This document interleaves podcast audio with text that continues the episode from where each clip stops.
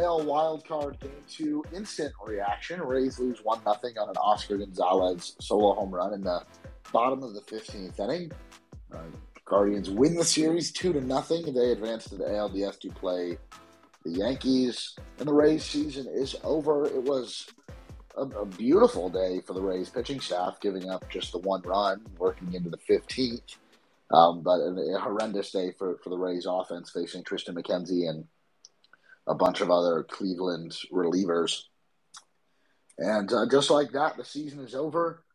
Um, ben, just focusing on, uh, we can go big picture in a little bit, but just focusing on this game as a whole, I don't know. To me, it felt like there were no adjustments at the plate. There was zero plate discipline. And that's something that, even when the Rays have had a down year offensively, they've been, you know, that's something they can usually hang their hat on is, is, is good plate discipline. But what were your thoughts, Ben, on the on the offensive output or lack thereof? So I know, like, you know, Chad Mottola. I was listening to his interview with Solons the other day, like the, the postseason preview interview, whatever. And he was talking about how, you know, you don't want to tell the guys to do too much because um, then it's you got so many things going around in your head. You don't want to tell them, oh, you have to do this with your swing or you have to do this and all that stuff. So I understand, you know, not wanting to mess with their heads too much, but I was kind of hoping the players would kind of make their own adjustments, but it, it, didn't really look like they did. I mean, the Guardians have a great pitching staff. Don't get me wrong, but um, yeah, I don't know. It's it's it's pretty unfortunate though. It was. It was. And there were some chances late. I think particularly getting runners on the corners with less than two outs, and then not not cashing in on that.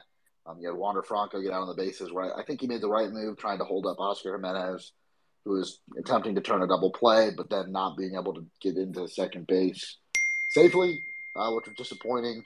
Um, Brian, we, I want to get your take on this too. Obviously disappointing, um, but how are you feeling right now? Um, I wish I had more good things to say. Um, I, I don't I don't have a ton. I mean, really, just echoing what you guys uh, were saying. I just think there were no no no plate discipline. I'm I'm looking I'm looking at the box score right now, you know, and and granted this was a you know 15 inning game, but uh, at least two strikeouts from Mejia, Walls, Ramirez, Arozarena, Diaz, five strikeouts and six at bats from Jose Siri. It's just just a, a, a lack of adjustments being made. Um, but again, I don't want to be too doom and gloom. I want to talk about uh, Garrett Cleavinger for a second because oh my goodness. Um, he was absolutely incredible. Um, coming in, striking out the side, having some emotions in there too. Um, I just I just wanted to highlight one positive thing that I saw from the game. Derek Cleavinger was absolutely incredible. I mean, I mean, yeah, I think the entire pitching, like everybody who came in, I mean, even Kluber, he gave up the one home run to Oscar Gonzalez. So I think he's he's a rookie that I've been really into this year. Um, Cole Mitchum talked about him in our preview podcast how he might have a big impact in this series, and he had the biggest impact of all, the walk off that clinched the series victory for Cleveland. So, um, yeah, I, I, I, think this series went.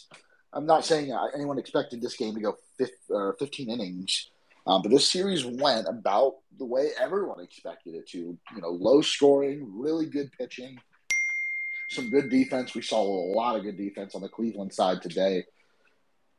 And ultimately, um, it was going to take one or two big hits the, there were three run scoring events in this two game series, and they were all home runs. You had two solo shots and then a two run homer from from Jose Ramirez. So it's not like the Guardians tore the cover off the ball. Um, they did what they had to do, and and ultimately that was enough to win the game. But I think a lot of credit goes to their pitching staff as well. When you're looking at at organizations that are always towards the top in terms of pitching development, the type of staffs they put together, you're looking at at the Rays, the Guardians, the Astros, the Dodgers, those types of organizations. And so it's no shock to see that, yeah, we talk a lot about the Rays bullpen and how great they can be. Uh, but Cleveland's got just as good, if not a better bullpen. And you saw like Pete Fairbanks today, who I think we probably all penciled in as the Rays' best reliever going into this series, just didn't have it. And whether that was an injury or something else, he, he didn't have it. So uh, all of the Guardians relievers did. Um, there, there was no. I think I think Siri was the only extra base hit as well. I don't think we had a couple, you know, a few other runners in scoring position. I don't know if we had another double. Um, but but ultimately, it's like okay, say you did win this game, say you you brought that run into the top of the fifteenth, and you shut them down in the bottom half. I mean, you're working with Jeffrey Springs and now a more taxed bullpen in game three. You're facing Cal Quantrill, another quality starter. I mean, there's no evidence that the Rays offense was suddenly going to break out of this slump on, on Sunday, whenever that game would have been played. Um, and, and beyond that, say you win that game, you think you can match up with the offenses of that, like that of the, the Blue Jays or the Mariners or the Yankees, or the Astros, whoever you face. You know, you face the Yankees in the DS, and then whoever you get in the CS. Um, it just didn't feel like this was a team that had enough offensive prowess to um, make a deep run like we've seen in in previous years. So, um, disappointing, but ultimately not surprising. Your best hitter um, was was on the IL, Brandon Lowe, who I know fans always talk about how how great Brandon Lowe is in the postseason, but you know, you look look at what Randy Arozarena did, right? What what what happened in 2020 doesn't equal what happened happens in future years. So, um, not having Brandon Lowe in that lineup hurts. Having David Peralta, who was your big offensive trade deadline acquisition, only have one at bat in the postseason, that hurts. Whether that's because he was hurt or for another reason, I'm not really sure. I know he had a hip injury, but um, managerially, either Ben or Brian, were there any decisions in terms of how the bullpen was deployed or how the substitutions were deployed um, by Kevin Cash today that you guys would not even necessarily criticize, but you think at least are, are open for discussion? Um, I thought the pitching change in the ninth inning was a little over managey. Um, I think who did they bring in? Raley with like two outs uh, no, sorry, sorry. It was Cleavinger with two outs in the ninth after Rasmussen was was pitching pretty well. Um, I I mean I understand they wanted to get the the matchup there, but it just I don't know. It, it felt a little over managey to me. Um, it ended up working out because, like I said, I mean Cle- Cleavinger was just incredibly dominant with the the hitters that he did face. Um, but the the pinch hitting for Walls, I thought was strange, unless he was going to lay down a bunt, which he I, I, think he attempted the first pitch and then like popped it straight up foul. Let's talk about that. Ended up, ended up striking out. Let, us talk about that Walls attempted bunt because he did attempt on the first pitch. But if you're going to bring in a guy just to bunt, which is a questionable decision within itself, to only have him attempt and like you get one strike and now the bunt call is off, I thought that was strange because Walls isn't a great hitter to begin with but you have him down in the count 0-1. It's not like the chances of him reaching base or moving a runner over get any higher. And so that specific, not not necessarily the decision to bring Walls in, although I question that. Having him only bunt on that first pitch when he fouls it off, like first off, you got to get it down. Like that's on the player. Secondly, to, to not bunt again on 0-1 felt strange. But yeah, I'm I'm not entirely sure the right move was to pull Paredes out of that game, who in his first two plate appearances looked really good looked really, really comfortable at the plate. Yeah, yeah. To your point, yeah, I, I, thought the I thought the only reason to pinch hit walls there was to have him bunt, and like you said, I don't know if that's really a great decision either. Uh, it's because you know the the run expectancy of bunting a runner over to second base, you know, it isn't is is negligible when it comes to having a runner on first with no outs. So, um, just yeah, super strange. And then he ended up striking out anyway. Um, so he essentially just did nothing. yeah, I was the the decisions that I was not confused about, but want to know more about are the are the not I don't want to say base running decisions, but like not sending guys. Like your offense is struggling. Um, I just felt like they would have sent more runners. Like I know they did steal one base, but there were a couple other opportunities where I feel like they could have been more aggressive trying to take second on a steal, but I mean, it is what it is. It's, hindsight's twenty twenty, but I feel like they they definitely could have capitalized on that a little bit more. And the the other key moment, and, and this is just from watching it, but you have you have runners in the corners uh, with two outs and Manuel Margot up, and a ball is hit hard down the line. Ramirez does well to field it, but then an amazing throw to get down the line. Josh Naylor has to pick it. There was a question of whether or not he kept his foot on the base. Chris Prieto, the first base coach, was pretty emphatic in saying that his foot was off the base. Clearly, he's in like an emotional, like high intense situation, biased, of course. Um, I thought it was off the base too, but no one would have a better view of that than either Chris Prieto or uh, the first base umpire. They reviewed it, didn't overturn it. Uh, but like Manuel Margot before his injury easily beats that out. And I don't know if it's just it's going to take some time, or maybe his speed will never return. Like he's getting to the age where guys typically don't get any faster. And you take a pretty serious knee injury that happened this season, and it makes sense that he's not at the same speed that he was. But that's something I'm really used to him beating out. If he beats that out, that's a run. Like the Rays probably win the game. Uh, we don't know how everything else would play out, but it would put you know nobody else scored a run until the 15th, so it would have put them in, in a great situation. And so if you've got Manuel Margot and David Peralta both on your roster, and they're both, you know, if, if they're both not 100%, it, in a three game series, I have a real hard time justifying having them both on that roster. Um, Peralta, we knew was dealing with a hip injury. He didn't get a single start in the postseason. And I'm sorry, like I know you hope it gets better by the end of the series, but this is only three days long. You have Friday, Saturday, Sunday. If you're not 100% for one or two of those games, you should not be on the roster. I know you probably take a pretty big hit going back to Josh Lowe, but I want healthy players on, on this roster, especially if you know Manuel Margot probably isn't the same player he was before the injury. It just felt like maybe it was wishful thinking, including Peralta, and hoping that he'd get healthy by Sunday, maybe, because I, I was pretty sure he would start today. I thought him and Paredes were going to come into the lineup, but um, Paredes did get the start, and, and Margot was left off the bench. Um, anything else you guys want to touch on in the game? I do want to get to some listener comments and questions here shortly, but Brian and Ben, anything yeah, else you guys want to mention? Yeah, real quick. Um, I did see a tweet. It was by I, I can't speak to that particular run of that play uh, in question with uh, Margot, but um, Homan, uh, who's one of our writers, uh, put out a tweet talking about uh, the decline of Margot's sprint speed over the last few years, and I think he's gone from like the 87th percentile or something like that to like the 65th percentile um, this year in 2022. So again, I can't speak to that one particular run, but he's he's essentially you know a little bit above average sprint speed at this point. Right. Yeah. For sure. Yeah, I, th- I saw that too. I thought that was interesting. And just um, a point about the offense here before you go into the the comments. Um, they really have like good hitters. Like this is this is a good team, and it's just really unfortunate that they got cold when they really didn't need to. So it sucks. They still have good hitters. They're still a good team. Um, I, I don't think Cash is going anywhere. I know there's been some pretty intense reactions in this past like what like 20 minutes since the game ended, 30 minutes. Um, but yeah, it just sucks. This this whole thing sucks right now. So that's my comment. What I'll say on that is you, you, look at what the moves were made last offseason, and there was a lot of hope that your your group of young players, uh, not including Wander Franco, but looking on the position player side at Taylor Walls, Vidal Bruján, and Josh Lowe, would all come up at various points in the season. Josh Lowe and Taylor Walls started the year with the big league team and would contribute.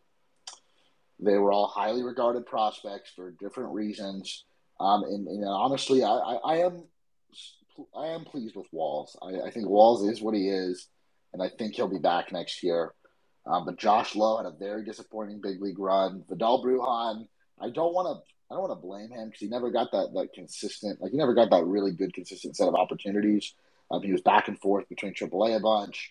He kept hitting really well at AAA, playing really well, and it just never really carried over to the big league level. He did have a hit late in today's game um, stole a base. So I think he stole a base. Um, but it's it, it, it, felt like when you, you have an off season where you lose Austin Meadows and Joey Wendle, um, obviously Nelson Cruz, who was kind of an underwhelming acquisition last year. There was a there was just a hope that the rookies and the young players would be good enough to get you there. You did have the acquisition of Isaac Paredes, Harold Ramirez in the regular season that worked out really really well. Those guys um, were were good enough to to get you to the point where you win 86 games and, and get to the wild card round. And that's exactly what the front office tells us the goal is every year. They they, they don't say the goal is to win a World Series. They say the goal is to get back to the postseason and have a chance to win the World Series. Well, that's what happened. I don't think any of us should be surprised that uh, this team, there weren't like, obviously there was the pursuit of Freddie Freeman. Yes, that would be great. It didn't happen. And uh, it didn't happen. And this is the team you put together. This is the team that you trusted to uh, pick up the most wins possible, and it just wasn't good enough. So I think again, I'm not calling for any rash decisions, not calling for heads to roll. I do think though it's time for the front office and the coaching staff to to take a long look in the mirror um, and figure out what needs to change. And it doesn't have to be major changes, but they need to be key changes. And Chad Mottola, again, like I don't know, I don't exactly know what the role. I don't sit in the clubhouse. I don't, you know, go to BP. It, it felt like down the stretch, and in these two games specifically, there was no change in approach at the plate when the approach clearly wasn't working. You had guys swinging at, at breaking balls off the plate, just no plate discipline. Um, so something had to change there, and I'm not sure why it didn't. You've got professional hitters, guys that were just doing the same thing over and over and over again. Francisco Mejia swinging at pitches at his head, swinging at pitches that bounce before the before the plate. Um, Randy Arozarena's plate discipline, like he gets trigger happy, it, it, it goes downhill quickly for him. Harold Ramirez, it's kind of his game. Um, but when, again, you're in the postseason and these opposing pitching staffs and the pitching coach can really hone in on how to attack each hitter on a roster, you're not in the middle of a 162 game season. Each game means that much more and they have more time to focus on it. It feels like this Rays lineup was really easy to pick apart. And uh, ultimately, I think there's a reason. That's part of the reason why you played uh, 24 innings in the postseason and you scored one run on a solo home run. Um, so, Brian, Ben, anything else? I've, I've, got a pretty big queue up here lining up for people trying to chime in for a bit, but I want to kind of defer to you guys first. Yeah, uh, I think like when it comes to the offense this year, and this this this may be a hot take, but I think uh, I think the Rays front office and their willingness to, you know, trade anyone and everyone if the offer is right, really kind of, really kind of bit them this year with how you know mediocre the offense was to i mean to put it charitably um, I, I i'm still scratch, scratching my head as to why the team felt the need to trade austin meadows um, i like isaac paredes but i think like he he along the same lines as ramirez and mejia and you know siri it's you know all these guys just with you know just a lack of approach, and that was just so exploited in these in these in these uh, in these last two games. Um, and you know, Austin Meadows last year wasn't the same guy as he was in 2019 when he had like a 140, you know, WRC plus. Um, but I think him and maybe a healthy Brandon Lowe and even maybe and even and even a Joey Wendle, who's like by and large a league average hitter, maybe a shade above. Uh, he didn't have a good year this year in Miami, but it adds length to this lineup where it just wasn't it just wasn't there in this postseason. I don't think like I didn't I didn't see I didn't see a challenging part of this lineup anywhere in these last two games. I didn't think to myself, "Oh, these three hitters are gonna are coming up. Something's gonna happen this inning." I didn't think that at any point. Yeah, uh, I'm right, looking just at... to go ahead, Ben. Oh no, uh, I was just gonna say just to piggyback on that what Brian was saying. I think you know I don't I didn't not like the front office's approach to like selling high on guys, but I think they're going to want to think twice a little bit more going forward because we've seen that rookies just aren't that good and young players typically aren't that good. So if you're trusting Taylor Walls to take over the Joey Wendle role, you might want to curb your expectations a little bit. So I I think we're going to see them be just a little bit more careful, hopefully, um, in trading away proven talent that you know we know what their floor is and you know what you're going to get on a daily basis. Where as opposed to some of the rookies and um, you know young guys, you don't really know. They might go into uh, an O for 36 or whatever Aranda is in right now. Like it's just so hard to to predict. So you know with guys like Manzardo and Mead coming up, I think the front office might want to be a little bit more careful before they think about even parting with Ji-Man Choi. Like you know what you're going to get with him, and who else who who can you trust? You know, it's it's going to be a t- it's tough decisions, and I'm glad I don't have to make them, but it's fun to speculate on them. So, yeah, that's that's pretty much it. Yeah, I mean, I think the the front office and this offseason kind of undervalued proven major league uh, commodities. You know, you look specifically talking about Meadows and Wendle, and I, I'm not going to try to uh, retcon like my own views on the Meadows trade. I was pretty happy about it. I was never the biggest Meadows fan, um, but then to like not like you went out and got David Peralta at the deadline, which is like, okay, how different, uh, like from an offensive profile, is he from a Joey Wendle? And how, like, I guess he's a, probably a better defensive player than Austin Meadows, uh, but he didn't hit a single home run in a Rays uniform. And it just felt like, oh, remember those two uh, left-handed big league bats we traded in the offseason? Oh yeah, we actually need to go out and get one in July again. Let's go get David Peralta. Um, and uh, again, I like David Peralta. I actually, you know, he he did okay while he was with the Rays. He had 255, 317 on base. He he pretty much did what he's been doing, you know, his for, for the last couple of years of his career. And so I'm, I'm not like disappointed in the Peralta trade, but it feels like a trade that necessarily didn't have to be made if you you know approach the offseason a little differently. So we'll do a we'll do a larger kind of breakdown of this season and the flaws of this Rays team in a traditional podcast format. But I do want to get to some of the listeners here. Uh, let's bring Sebastian Alvarez on. Um, Sebastian, you are live on the D Rays Bay playoff podcast series. What's going on?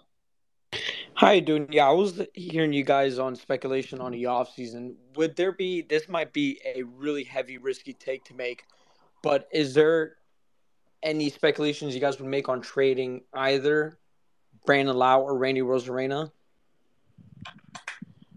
Um, that's I mean, that's a great question, Sebastian. I think uh, the the Rays will will obviously um, take a look at, at, at everything this offseason. They they do they do it every year.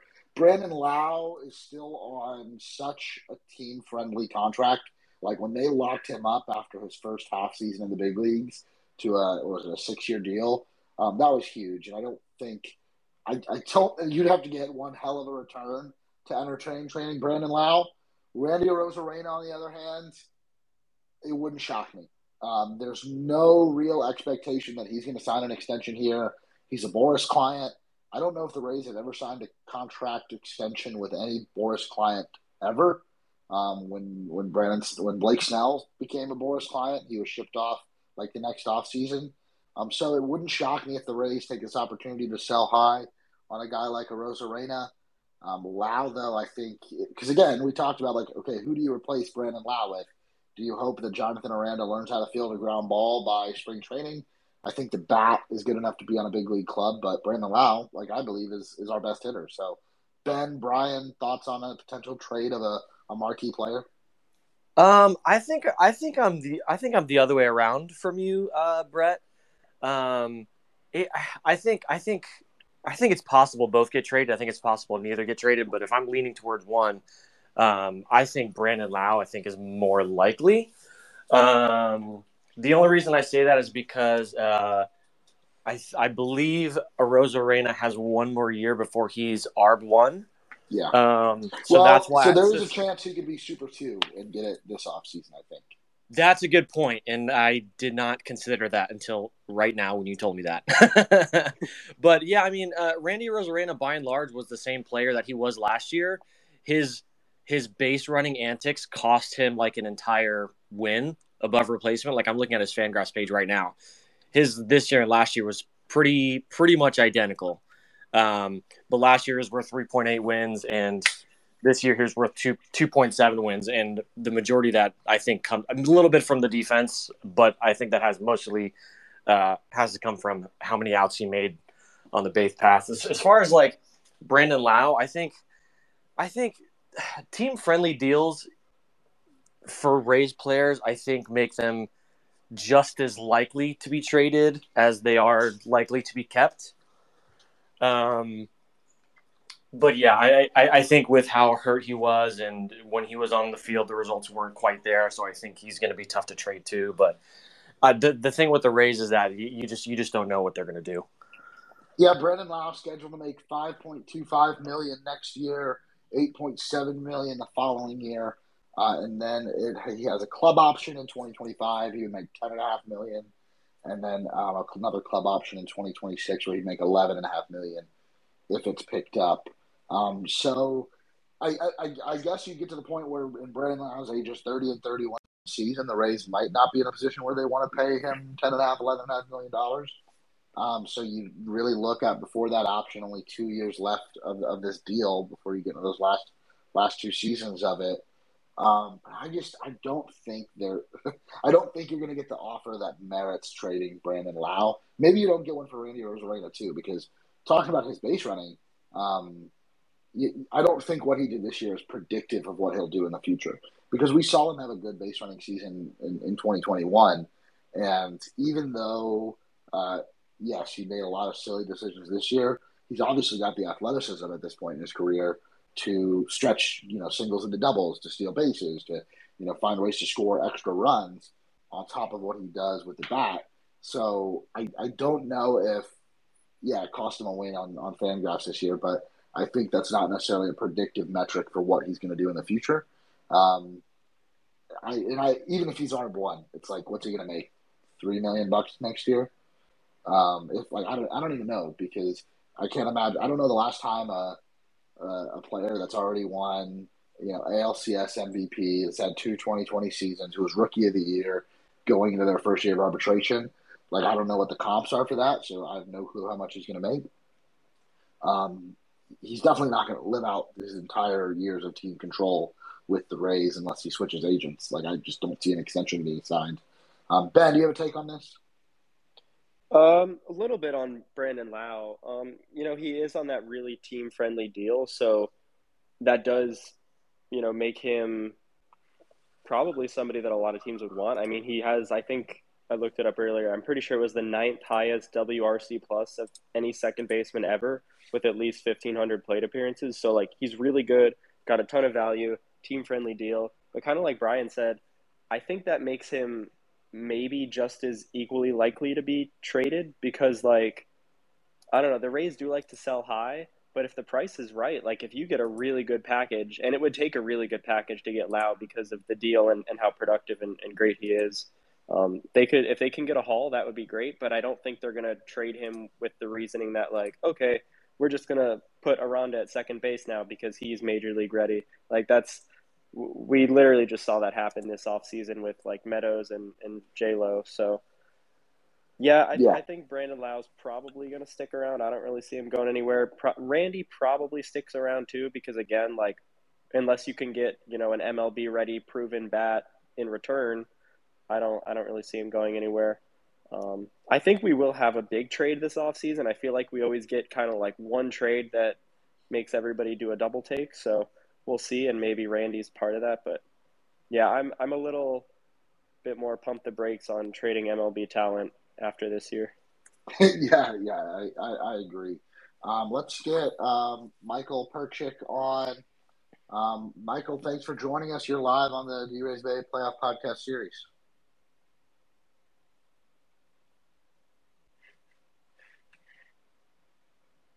You there, Michael? All right, well, we'll give him a second. Let's get um, let's get Nate. Nate, welcome to the D Rays Bay Playoff Podcast Series. What do you have for us? Oh, me? Oh, hey guys. I was just saying that um regarding everything, I think it's almost a miracle that everything played out the way it was considering just the vastness of their injury problems that plagued them this year. And I almost think that this offseason is a new way for them to reset and kind of just rescheduled like or just reshuffle they want the way they want they want to build the roster considering that Kiermaier's contract's off the books this year and Zunino's contract is coming off the books or I'm pretty sure he's done. So I I view this offseason as yeah, it sucks with what happened with Cleveland, but they're in a position to where like where there's like this past offseason they got they went out and chased Freddie Freeman that this year they could really chase something that really impacts the roster and the major league level, whether that be someone like you know Sean Mur- Sean Murphy in Oakland or something like that. But I'd view this as like they've been kind of like using this as like uh stepping stone years, whether it be last year with the young rotation, but like I feel like this coming off season is the off season where they can really take a swing on something to like push them forward and everything. Yeah, I think I think that's a great point, Nate. Thanks. Yeah, thanks for for your your comment. Um, yeah, I mean, I don't doubt that the Rays are going to chase top talent this offseason. I do doubt that they're able to land it. Like we've seen them go after these big moves. They were, you know, very close to getting Kris Bryant and Craig Kimbrel last year at the trade deadline. And uh, last offseason, obviously, you know, came pretty close to getting Freddie Freeman or so we thought. Um, but what does it take to finally get across the finish line? Like there are no prizes for second place in free agency. You either sign a player or you don't. So there's a big free agent class. There's going to be a lot of moving parts. Um, who knows? Maybe they go after Aaron Judge, right?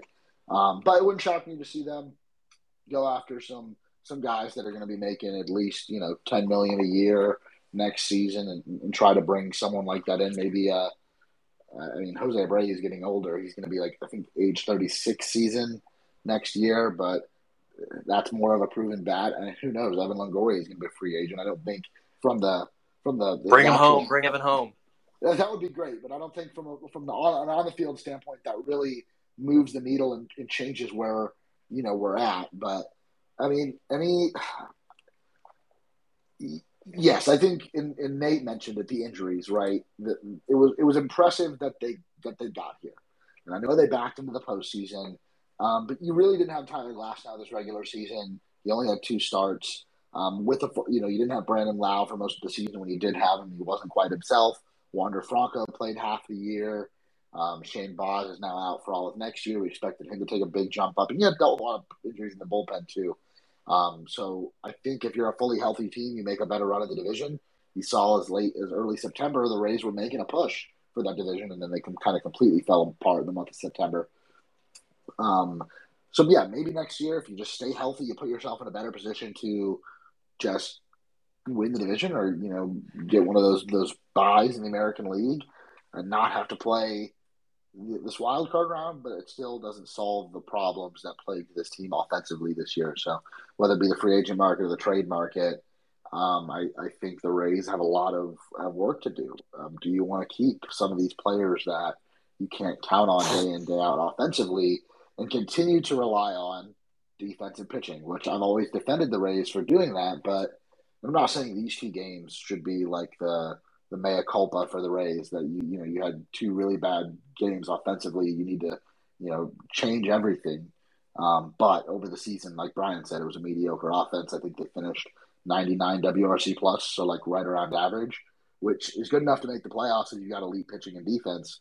Uh, but the goal, I mean, my goal isn't to just make the playoffs; it's to it's to win the World Series. So, uh, or at least that's my goal for the team. I don't know how the front office views it. I don't know how ownership views it maybe they don't mind just getting there every year. So, um, yeah, I mean, we'll go so to, go ahead, Brian. Yeah, so about yeah about the offense, real quick. I think, uh, I yeah, I think there's a lot to be said about how this team got to where it was, or, or to where to where it got to, considering um, considering all the injuries. I I would I would argue though that if you look at this lineup for the last two games, I mean, minus Brandon Lowe, this is really the group of guys that the Rays brought in to to to to play, you know, this season where they're going to the playoffs with. I mean, like we had Paredes, we had Ramirez, we had Diaz, we had a Arozarena, we you know Choi was in there, um, Jose Siri was in center field. We had Manuel, Manuel Margot back, so we you know I, I know like these the, you know maybe these guys were still a little bit banged up, and uh, all these guys missed significant time like throughout the year except for Arozarena and Diaz, but like these last two games and this last like you know two weeks of September, like we went into the playoffs with the group of guys that we wanted to have. You know, like I said, might as Brandon Lowe, he was the only one. Um, so yeah, I mean, there's, and, and I feel like the the more significant injuries were definitely on the pitching side, and you know the the way that we were able to just turn guys in and out um, was really remarkable. So, yeah, I mean, like I, I think there's a lot to say about how the team battled through injuries and progressed and got to the postseason, considering everything that happened. Um, but I will still, I would still say that that doesn't mean that it doesn't doesn't absolve the front office from. Uh, it, it, it, it doesn't. Um, th- there's still some accountability to be had here, is what I'm trying to say. Yeah, I agree. Um, I don't think you can just keep saying uh, you know, it'll get better next year. Like the Rays are close. Like the Rays do have a good team, but the goal is to have a good team is to have a great team. And when you have, um, you know, you had four straight years with 90 wins. This year, you only win 86, but you go back to the postseason. The expectation should continue to stay where okay, we want to get back to the World Series and we want to win one. Um, I'm not saying that's going to happen every year. That's unrealistic, but I don't think anyone was confident that the Rays we're going to go on a deep postseason run. You think, okay, we get past Cleveland. I kind of liked how we would have matched up against New York, and then see what you can do against the Astros. But it probably wasn't going to look good. And then test test your chances against whoever it is that comes out of the National League because You've got the Dodgers looming over there, the Braves, the Mets, the Padres, the Cardinals, a lot of really good teams. So I don't think anyone was. It's not like last year where the expectation, I think, by a lot of Rays fans was to win the World Series. Um, but yeah, it's just just just disappointing how not even these two games went, but the month of September went, and I know it felt like a lot of it was okay. Let's just stay healthy. There was no sense of urgency. There was no sense to try to gain any momentum. Pete Fairbanks and Jason Adam mm-hmm. hadn't pitched at all in a week and a half, and Fairbanks gets hurt as soon as he goes out there. And um, Jason Adam, although he settled in and did really, really well, his first pitch was right into the back of Oscar Gonzalez. So those two guys coming in cold for their first postseason appearance just didn't feel like a great idea. And so, uh, yeah, I don't know. I, am a little frustrated. Ben, Ben, you unmute yourself for a second. Do you have some bad? Ben might have stepped away for a second. Um, let's get let's try to get Michael back on if he's requested again. Michael, uh, let's see if we can get you uh, connected this time. Uh, what you got for us? Y'all hear me now? Yeah. All right. So, I mean, I think everything kind of broke right last year. Uh, you had Wander come up and, you know, outside the first couple weeks was really, really good. Randy uh, was obviously great. Uh, really take out the Glasnow injury. You had uh, Lowe had great years, and Nino uh, had you know far and away his best years. as a Ray. You had guys in the bullpen step up. This year felt like everything that could go wrong went wrong. It was a lot more of a Murphy's law. The bullpen was banged up the entire year. Um, I if I, I, could be mistaken, I think every starting pitcher, uh, maybe besides Kluber, was on the IL at some point. Outside Yandy and Randy, every hitter was banged up. I, I think the front office may have read into that a little bit. The trade deadline not being more aggressive going out and trying to get an impact bat.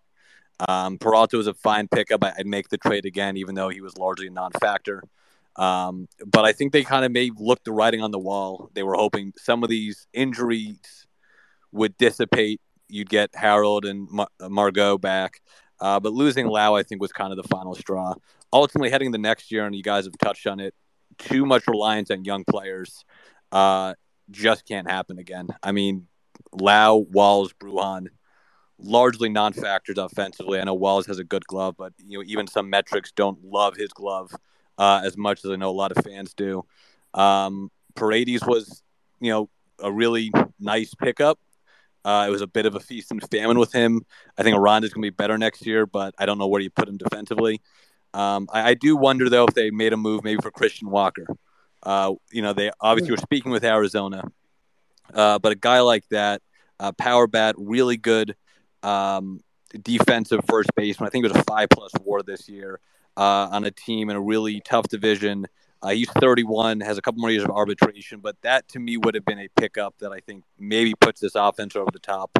Uh, a legitimate difference maker and I can't imagine the price is going to be super high in a guy like that with Arizona looking to rebuild. Um, I, I, I, don't know. The the other thing I'd ask um, with the midseason acquisitions, we saw last year with Cruz, we saw this year with Peralta. Guys adjusting to playing at the trop. Uh, we know that is not an easy park to play in for hitters. Some guys just don't pick up the ball well. Uh, Adames had really noticeable home away splits, and he's taken off as a hitter in Milwaukee. Um, some of it may be mental, but it does seem there's been a number of players who just don't hit all that well at the trop. I wonder if that's going to factor into decision making for some of these big bat pickups. If you're going to be giving up top prospects for half a season, if these guys don't have a lot of time to adjust. Michael, I think I think you made a lot of a lot of great points there, and thank you for coming on and uh, giving us some of your time. Um, yeah, I think you look at last year, and a, a, lot did go right. And you don't really have a hundred win season unless you're the Dodgers.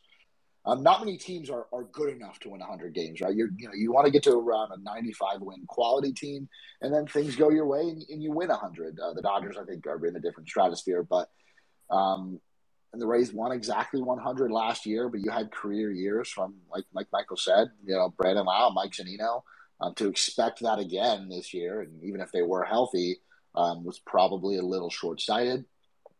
Um, the reliance on young talent. Um, and, and this is a this is a good team this year too. Things broke poorly, and you go from 90 plus wins down to 86. Uh, and and so I, I don't know. Obviously, clearly this team was worse than last year's team, but it wasn't like like miles worse, right? I think they were a decent team. They're a good enough team to make the postseason.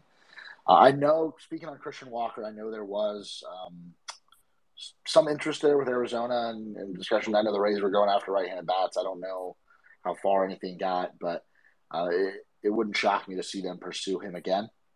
Um, at at this point, he seems like yeah, bat where maybe you will have to pay up because he had such a good season at the plate, but he's a gettable guy, right? You know, maybe probably more gettable than some of the big fish that you've chased in the past. And age 31, you imagine as a first baseman, he's still got a few years left of, of good offensive production. And it would make sense to go out and, and get a guy like that. And like we've talked about, a proven major league player. Uh, you're not banking on him. You're not, you know, gambling. This isn't a, a long term investment. It's let's bring a guy in that that can hit and he's a first baseman, so you're not taking that hit that you would on defense, right? We talk about Jonathan Aranda. Yeah, Michael, where do we put him? I got no clue. Maybe if Ji-Man Choi leaves this offseason, you, you work out Aranda at first base and see if that works out. I don't really love having a guy that's just a DH on the roster. I think that's a terrible use of a roster spot. Uh, but it wouldn't shock me if that's where Aranda gets most of his plate appearances. But if he could play first or maybe figure out something at second or right field or wherever, maybe you do need to take the hit defensively just to produce some more runs. Not to go crazy, not to overall everything, um, but to be that reliant on pitching and defense.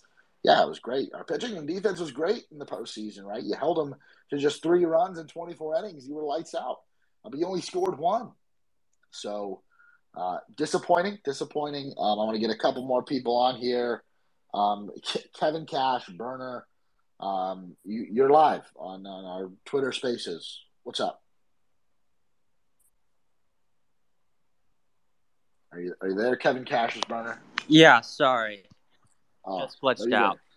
I just want to know if you guys have any idea about uh, the Rays' uh, developmental uh, methods with their hitters, because it seemed like outside of Wander, who was already a really great hitter from a young age, uh, our hitters that have, uh, our prospects that have grown up and joined the major leagues have not been hitting well.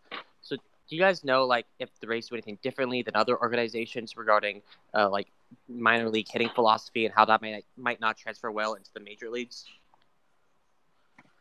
That that is that is a great question, and, and thanks for coming on today. But I, I, Ben, Brian, I don't know if you guys have something on this. I, I really don't know. I know, yeah, I, I think that's a great point that their homegrown guys really haven't developed, and it's been a while since we had one come up, other than Wander Franco, who was kind of a you know a phenomenon, right? So, Ben, you, you might be able to add a little bit more to this.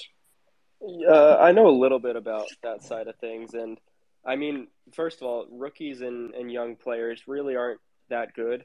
Um, and it's it's been a while since they've really invested heavily, I think, in the draft and in hitters. Like they've usually been pretty pitcher heavy. Um, in recent years, you know, they went out and got Manzardo in the second round. Um, you know, Mead is still working his way up. So they have guys that are, you know, cooking in the minors right now, but it's not like they went out and signed Brujan uh, for his bat or anything like that. He was what like a fifteen thousand dollar signee from wherever. Like he he wasn't yeah. like a highly touted guy. Like they don't. Taylor Walls even like he wasn't drafted for his hit tool. Um, in what the third round I think from mm-hmm. FSU. Like he was drafted for his glove and and for his you know plate discipline, but it, his hit tool is is showing like you know it's not great. So it's pretty hard to you know completely reinvent yourself once you join an organization. Um, Josh Lowe has gotten better, but I mean, again, he they drafted him as like a, a speedy defensive center field outfield guy. So I, I, think they will get some young guys that come up and, and, hit better in the in the near future because they do have a lot of you know high end prospects down there, and they consistently have good farm systems. But for a long time, they were you know pretty focused on on pitching, and they tried to like double dip with Brendan McKay, and we saw how that worked. So I think they're just going to maybe. I don't think they do anything differently developmentally. Basically, is what I'm saying. I think it's just an emphasis, um, and we're going to see how it works out in the future with all the middle infield um, athlete guys that they got. Because I know Carson Williams is one that can that can definitely hit, but he's like you know four or five years away.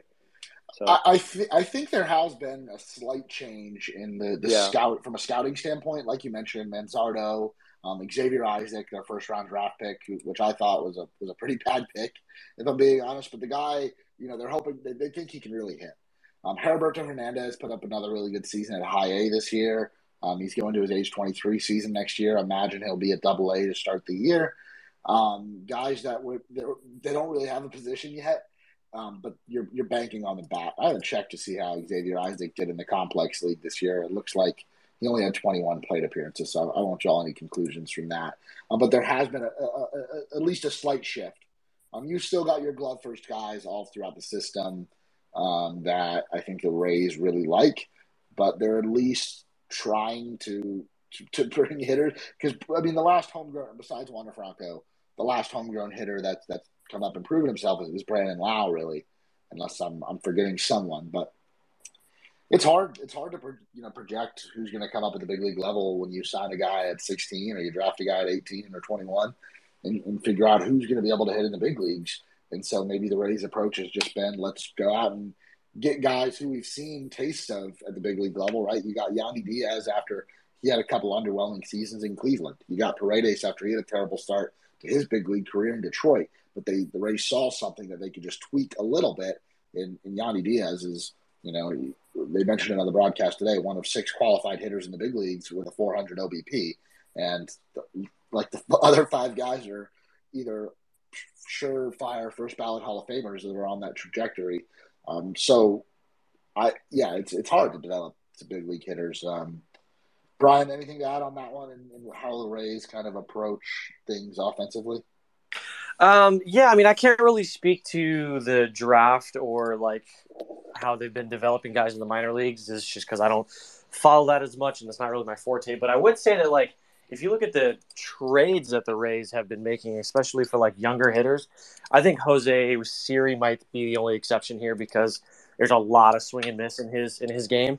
But I think like Yandy Diaz, uh, Manuel Margot, and even like Paredes and Ramirez to an extent, um, they're like low strikeout, high bat to ball guys that maybe the Rays are just trying to figure out how they can get a little bit more out of.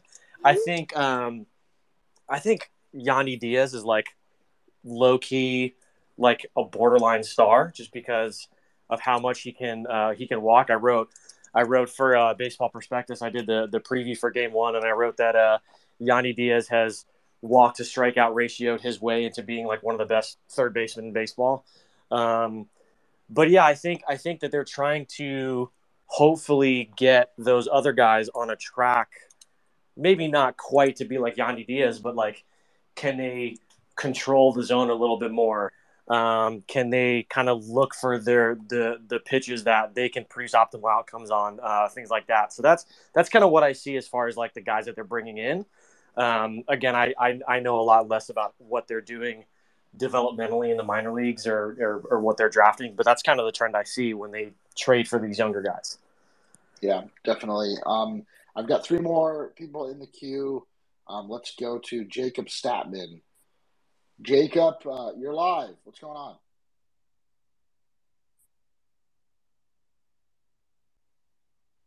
Can you hear us, Jacob? All right, we'll we'll give him a second. Let's get to uh, let's get to Emmanuel. Emmanuel, what you got for us? All right. Oh, yep. Maybe here comes Jacob. Jacob, what's up? Uh, uh, sorry, can you guys hear me?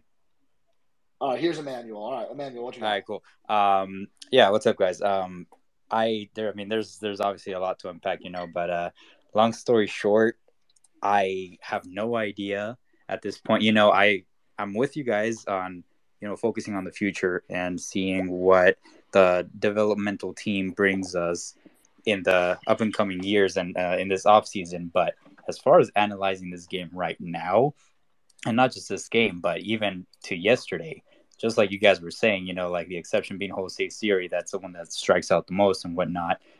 And but he's great uh, defensively.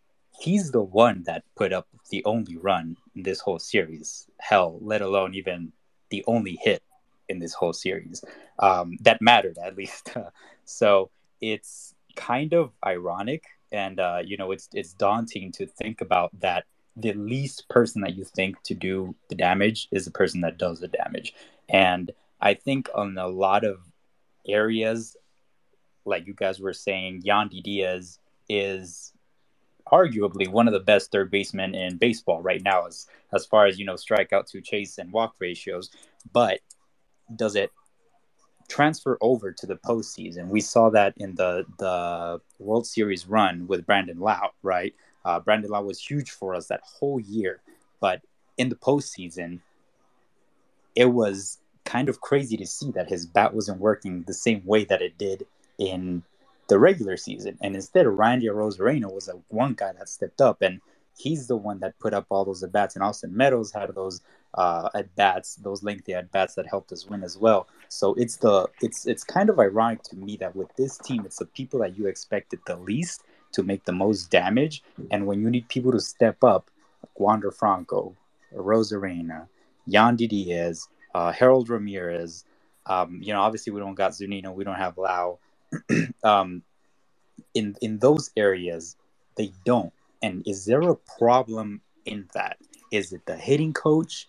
Is it because at this point, Yandy is probably the only one that has played discipline as far as today's and yesterday's game went. I don't know if you guys saw how many 0-4s there were, but there was a lot of 0-4s, a lot of 0-4s, 0-3s, and it was everybody was getting trigger happy like if we were winning 9 to 0 and to me it was just insane. It was insane to me because you know like a pitcher like shane bieber you know he's going down in a way and he still keeps going. You know Triston McKenzie from your two previous at bats he's been striking you out on the top with a fastball and you're still going for that. So the the only person that seems to have played discipline here is Yandy Diaz. So it, it seems like a solely responsible thing that he's taken upon himself to you know teach himself better himself. But as far as everybody else if i don't know if i mean i got no clue who's putting in overtime at bp uh, in the portional time wherever i got. I have no clue but i just think it's it's you know what if the developmental process is so amazing kind of like it was with wander franco you know um, amazing guy kid even. He's barely 21 but what if even all of those kids that we get, like Jonathan Aranda and uh, Josh Lowe, um, Vidal Brujan, all of those guys, if they are down with the same, you know, premise of this hitting coach, which is my theory, because why else would you not have play discipline? Um, doesn't it doesn't matter who we get because at the end of the day, whoever's teaching you, if they're teaching you the way that they've been teaching the prior people, are we really going to go that far? So that's that's that's my that's my conspiracy theory. yeah, no, I, I, think you bring you bring up a lot of great points, Emmanuel, and thanks for for um, for joining us today. Um, what what I'll say, uh, I uh, Yandy like last year, expectations were a lot higher. You had four really tough games. This year, even though it was only two games, it just felt like they had no chance of getting a hit. It, it, it it was hard to get excited when you got out of a jam or got three big outs, and especially as we got later in the game. So there was just no confidence that even anybody would run into one. And after your changes, you went Vidal Brujan, Taylor Walls, Manuel Margot, Francisco Mejia. Like after you got through those first four hitters, not like I had any confidence in Harold Ramirez this series either. Um, there was there was nobody. And again, part of that's injuries. No Brandon Lowe, no Mike Zunino. The lineup wasn't stretched, but you started the game with Troy Paredes, Margot, and Bethancourt. Um, I know those changes were, were made. I'm not questioning those changes except for the Taylor Walls when I thought Brujan running for Troy was a good move. Um, yeah, I, I think last year was more of an anomaly. This year's team was never really built to hit, and not, not not even in the postseason, but they weren't really hitting that well in the regular season. If the goal was to be league average, then then yeah, mission accomplished. Uh, but that should not that should not be the goal. Not for a team that has aspirations like the Rays sh- should have. Um, Brian, Ben, anything to add? Uh, yeah, just to to touch on that, I think. I mean, we can't really say like, oh, all these guys can't hit in the postseason after they played I mean, it, granted, it was two long games, but it was like two games. Um, it's an extremely small sample size, and they're independent from year to year. So, you know, I, am not going to talk too much about Brandon Lowe's stuff because that is like a mental thing at, at some point. Like there, there's definitely like a point where it's, you know, it's not just bad luck or whatever. It's it's mental for sure, but it's it's just really unfortunate. Like like um, like Brett said, it was a league average offense. They had a 99 or 100 WRC plus like the whole season. They went out and laid an egg twice um, in two postseason games. The Guardians offense looked just as bad. They just happened to have um, a ground ball single ahead of one of their home runs, and that ended up making a pretty big difference. So, um, yeah, I mean, a lot of people like to praise the the Guardians. They have the the fun, contact heavy offense, but you know, you look at what they've been doing, and this is by design from two games in a row from the Guardians, where like they're putting the ball in play, but against good pitching staffs and, and good defense, like we saw with the Rays this series, like it doesn't, you know, it's not that great. But if you're playing the White Sox, the Tigers, and the and the Royals for 50 games, like yeah, maybe it's going to look a bit better. So I don't really think it's like a problem with the Rays' approach or individual players necessarily. I mean, their offense just wasn't great this year.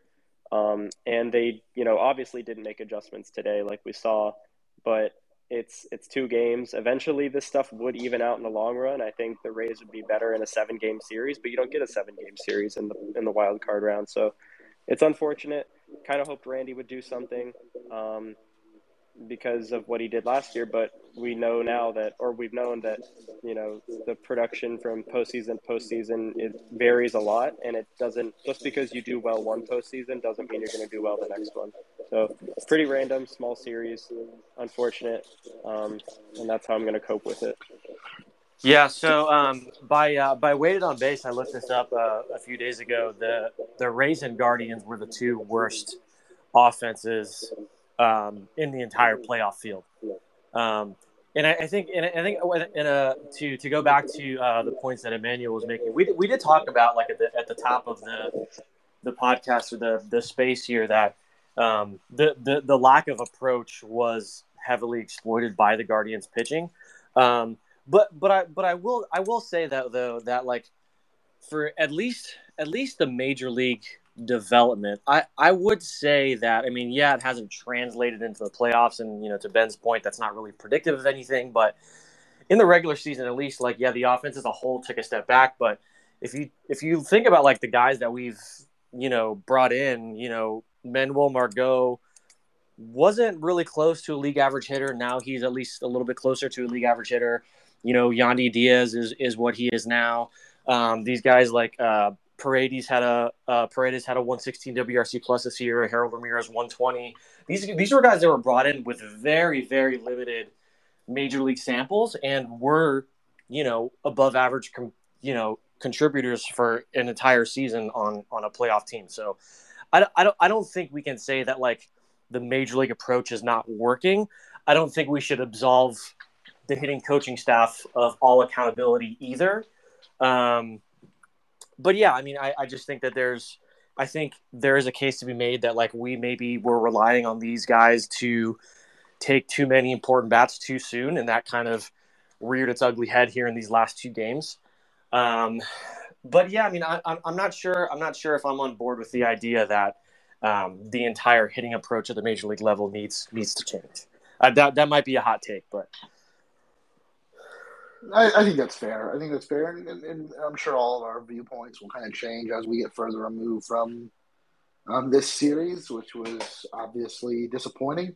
Um, I want to get try to get back to Jacob Statman. Um, we couldn't connect with him earlier, uh, but Jacob, you're back. Can you hear me? Yep. Um, I think definitely hats off to the pitching staff. Glasnow come back, throw five shutout innings was huge. Shane McClanahan that guy you have to, have to, have to, have to. Priority one, extend him this offseason. Having McClanahan and Glasnow. It's a two headed monster. It's only going to be success for at least the next two years. We have Glasnow on contract. Um, I think the offense, I think it's going to, I mean, I don't want like, it was awful, but I think it's going to figure itself out. The scariest part, I think, this year was that like it was always one person carrying the offense, whereas last year when they won 100 games, it was more of like everybody was picking each other up. And we saw throughout the year that one guy was hot and just one guy wasn't hot at the end of the year. I think a big spot to fill the void um, is probably first base. I don't know what the answer is, whether it's Kyle Manzardo. Um, I think Ji-Man's time with the Rays is probably coming to an end. He's a great, love Ji-Man, but I think that's a big spot, and maybe picking up another outfield left-handed bat, whether that be Joc Pederson, be more of a one-year deal, Rays typical deal, or trade for somebody unknown, and then keep doing the thing with the bullpen, finding these no-name guys and making them into absolute studs. Jacob, I mean, th- first off, thank you for, for coming on. And, and you make an absolutely great point. Leaving this weekend, if you can be positive about, about anything, and it's hard, I know it, but this pitching staff going into next year, Glasnow on that extension where you don't really have to worry about him being traded this offseason. I know anything can happen, but it, it would be really out of character for this team to sign him to an offseason last month and then deal him a healthy Shane McClanahan. You, you are without Shane Baz, uh, but you do have Drew Rasmussen, Jeffrey Springs.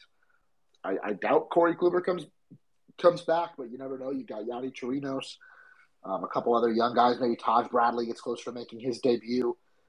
The bullpen looks great as ever. Uh, I mean, I'm really excited about Glasnow looking as good as he did. Pete Fairbanks looking as good as he did when he came back from injury. We'll see what was up with him um, now, but Brian, I, I know you're the pitching guy. I mean, how how excited are you about about the staff moving forward? Yeah, I want to talk a second about Tyler Glasnow and how like I, I, I think it can't be overstated how good he looked today in his third start coming back from Tommy John surgery. Like if you think about pitchers like Rays pitchers historically, especially starters who have come back from Tommy John surgery, it's taken them a while to kind of really get their footing and even like look like you know half of their old selves. If you think about like Matt Moore was never really the same. Um, Alex it took about half a season. Like he wasn't good until like the following season. So for Tyler Glasnow to, you know, miss a significant amount of time. I know he got like the internal brace thing or whatever that was. Um, but for him to come back in his third third start in a playoff game, an elimination game at that, I mean, even a, even a a healthy Tyler Glasnow probably isn't going much longer than five innings. Um, but for him to do what he did today, I mean, it, it can't it can't be overstated how just dominant um, he was. As far as the rest of the pitching staff, um, I think Shane McClanahan, as great as he was in the first half, and even how great as he was in uh, Game One, I think he has I think he has a little bit of work to do this offseason. The second half, he wasn't really the same pitcher. I wrote about him on Baseball Prospectus about how his release point um, relative to his pitch shapes make him so unique. And I, I, won't get too into the weeds there, but in the second half, his he kind of lost his release point a little bit. Um, so that's why he wasn't striking out as many guys. Uh, his pitch shapes were a little bit different because of it. Um, and I think that could be just be because you know we he spent some time in the injury list too, the shoulder impingement. I, I think a lot of that had to do like with it just being a long season and his his body probably just couldn't keep doing the things that it was doing in, in the first half. Um, so hopefully he can kind of figure that out and reset and come back into next season and be as good as he was uh, this season. Um, Jeffrey Springs, not really much I can say there. He's just been absolutely wonderful. I I loved the trade when they acquired him. Um, I I knew exactly what was going to make him good. Um, I did. I never expected him to become a starter and still be as good. Um, but yeah, there was a lot to like about Jeffrey Springs. Um, and then Drew Rasmussen, man, he's he's he's been really good too. Um, I I still can't quite figure him out. He's kind of an enigma for me, just because the stuff doesn't match like uh, the peripherals for me. But when the results are there, the results are there, and I'm not going to question it. Um, and yeah, to your point, uh, Fairbanks, Jason Adam, um, you know, Jalen Beeks, whenever he was healthy, he was really good. Garrett Cleavinger, I hope he's on the team next year.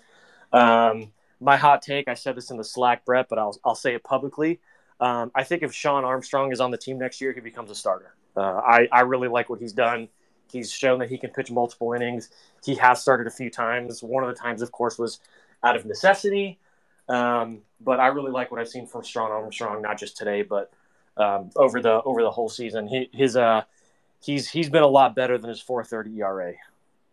Yeah, no, I, I completely agree. Um, we'll see about the starter take, but hey, I mean, Drew Rasmussen, Jeffrey Springs, it worked for both of them. I don't think the Rays are going to stop trying to take guys that they they believe in and trying to stretch them out a little bit longer and really continue to blur the lines between what a starter and a, what a reliever is. Um, I, we've got two more people in the queue. I want to get to you guys real quick before we wrap this up. I know um, it's gone on because we will do a podcast where we kind of break down um, the season into into some more detail. But uh, we've had a lot of great discussion today. Let's get to uh, let's get to Brett Schaefer. Brett, what's going on? Hi, yeah. You there, yep. Uh, yeah, I just Awesome. wanted I just wanted to talk about Wander's base running blunder there. Um, I just thought that was a really key play, and I I don't understand why. First of all, we didn't steal him before that. I was just I was dumbfounded there how because we can't you know get back to back to back singles all day. So why don't we take a risk and you know try to steal them there? Then you know it's a little nubber to second, and there's there's no reason for him to really like freeze and go back to first base. Like all he has to do is just freeze and stop and make him run up to him and tag him. Maybe he gets on the ground and makes and then makes the tag harder. There's no way, you know, worst case scenario, you know, they tag Wander there and you know we're safe at first base.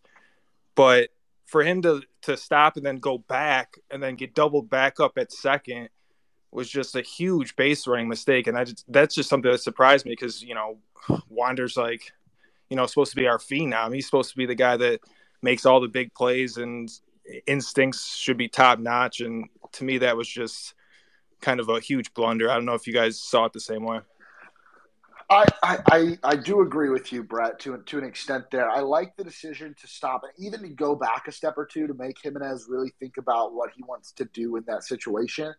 From from what I saw, and there wasn't a super clear camera angle, is that when that throw was made and Giménez committed to, to just getting the out at first, Wander either didn't take off to second right away, like it was like a mental gap or something, or he just wasn't fast enough whether that be because he's still dealing with with some stuff with his legs. We had, he had two leg injuries this year. Maybe he doesn't have that ability to turn quickly. Um, I, I, I think as Rays fans, there there is a reason, and as the Rays like organizationally, there's a reason to be concerned with Wander's health. The hamate bone, not so much. Like, like that'll heal, that'll get better. Um, but the leg injuries he had this year, the concerns about him playing on turf, well, and, and unless the Rays get a new outdoor stadium, he's going to be you know have to play half of his games on turf um, for for the length of this contract. Um, so yeah, I like the decision. Like I think it was a great move to stop and, and try to force him and Giménez to do something. Um, but yeah, I, I, wasn't exactly sure how you can still get doubled up there because at the end of the day, he really didn't do anything. You know, it, it would have been a double play either way.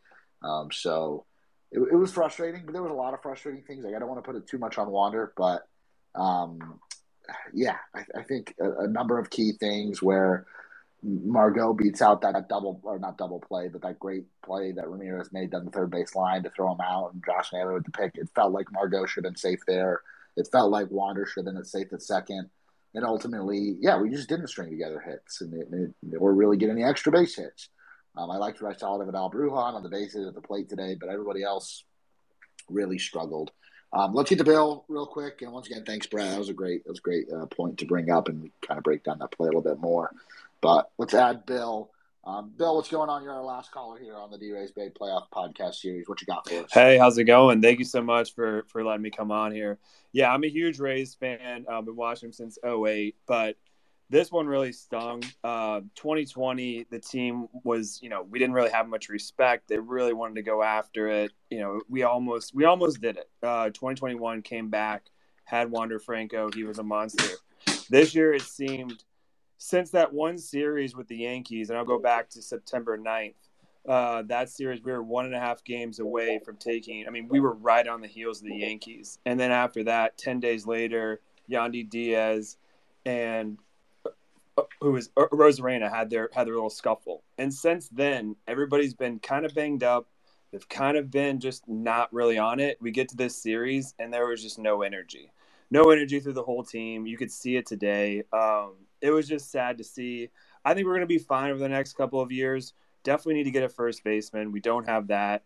Um, but overall, I think the team's fine. Like our pitching, I mean, we have studs out there, and and you look at the last five World Series. I mean, look, Atlanta won; they had almost all of our players.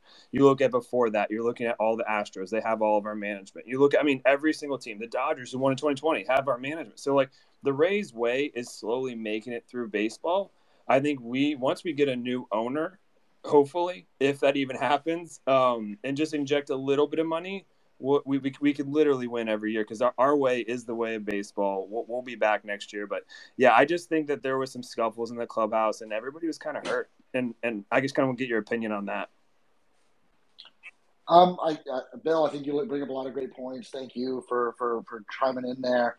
Um, I, I the, ownership, I don't think that I, I don't think there's going to be a change there anytime soon. I would like to see a little bit more investment where you know, maybe we do what it takes to get a Freeman if we were that close. Like they, the Rays are known for having very hard valuations of players, sticking to it. Um, but I would like to see us. It's got to be the right player, and Freddie Freeman would have been the right decision. I mean, he's you know an MVP candidate in the National League. You know, just doing whatever it takes. Maybe he never intended to sign with the Rays. Maybe it was always Dodgers or Braves, and the Rays were in there to drive drive the price up. Um, that's something the Rays need to evaluate too. Like if we're going to go in for these players, we we really need to go in for these players. Um, but I agree that I, I, have no. I'm not worried about this team missing the postseason next year, especially in an expanded field. Um, but I do think there does need to be a couple of changes. Um, but yeah, thanks, thanks, Bill, and uh, thank you to everybody who's chimed in. Brian, Ben, anything you guys want to add? Close the show out with. Uh, I'm all good. This was fun. It was a lot of fun. Well, the game yeah, wasn't was fun, awesome. but it was good to kind of decompress for a little bit. Right, that's what I meant. Ben, what you got, man? Yeah, no, this is fun. Uh, I I totally, honestly, didn't know you were doing this, so it was cool. Thanks for, for letting me come on and, and just say words and stuff. Um, yeah, this team's looking great. Um, I think you know the the next couple years are going to be fun. Just get into the postseason and see what can happen every year. I think that's that's what they're aiming for. And four years in a row now, they've been successful at it. So maybe next year is the is the year where they win it all. Yeah, well, thanks, thanks, Ben. Yeah, I saw you in there when you popped in. I was like, all right, I'm going to try to rope him into this. And I think we've been going for maybe over an hour now. I don't know. I've kind of lost the time. Um, it's all good. You. Um, that's going to do it for our D-Rays Bay playoff podcast series. This is you know, our last instant reaction episode of the year. We'll probably do one more kind of recap, or that might be a raise, raise your voice where we take a look ahead to the off season and uh, what should be another busy off season. There's plenty of there's a roster crunch, a lot of guys that need to be added to the 40 man and uh, probably going to be some departures at the big league level um, from some guys that have been here for for a few years now. So uh, thank you to everybody who tuned in. Thank you to those of you that, that joined kind of gave your insight or threw in a question. I really like these Twitter spaces. We had a goal to do these more during the regular season. We did one on opening day. Um, maybe we'll bring that back next year, but I think this is a really good format for, for our playoff podcast here. Hopefully the Rays will get back for a fifth straight season next year and we can we can do it all over again, but hopefully uh, for a little bit longer. So if you missed any of this conversation, you want to go back and listen to it, it will be available as a podcast on the DRaysBay Podcast Network. As always, head on over to draysbay.com. There's going to be a ton of great off-season coverage. Sometimes that's when we do our best work, looking at how